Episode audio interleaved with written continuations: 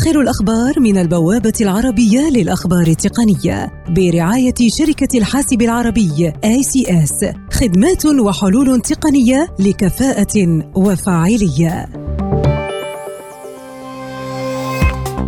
شركة أبل تعلن عن إطلاق الجيل السابع من جهازها المحمول آيبود تاتش بعد نحو أربع سنوات من إطلاق الجيل السادس ويأتي الجهاز مع تحسينات في استهلاك الطاقة والقدرات والاتصال بسعر استثنائي وغير ذلك.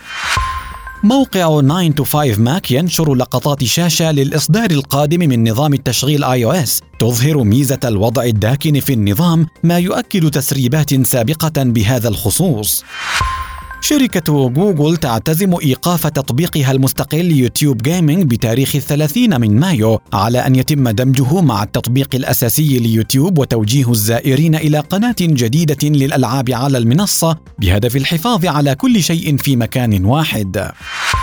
بعد نجاح تجربة هيكل الجلد شركة HP تعلن عن سلسلة حواسيب Envy Wood تمتاز بتقديمها هيكلا من الخشب ويقتصر الخشب على المنطقة التي توضع عليها راحة اليدين أسفل لوحة المفاتيح.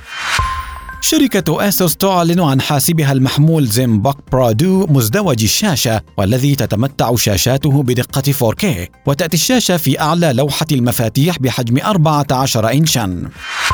شركة أوبر تعلن عن انضمام محمد بكر قزاز مديرا عاما للشركة في المملكة العربية السعودية على أن يتولى تنمية أعمال الشركة في مجال النقل التشاركي. آخر الأخبار من البوابة العربية للأخبار التقنية برعاية شركة الحاسب العربي ACS خدمات وحلول تقنية لكفاءة وفاعلية لمزيد من تفاصيل هذه الأخبار وأخبار عديدة يمكنكم زيارة موقع البوابة على شبكة الإنترنت aitnews.com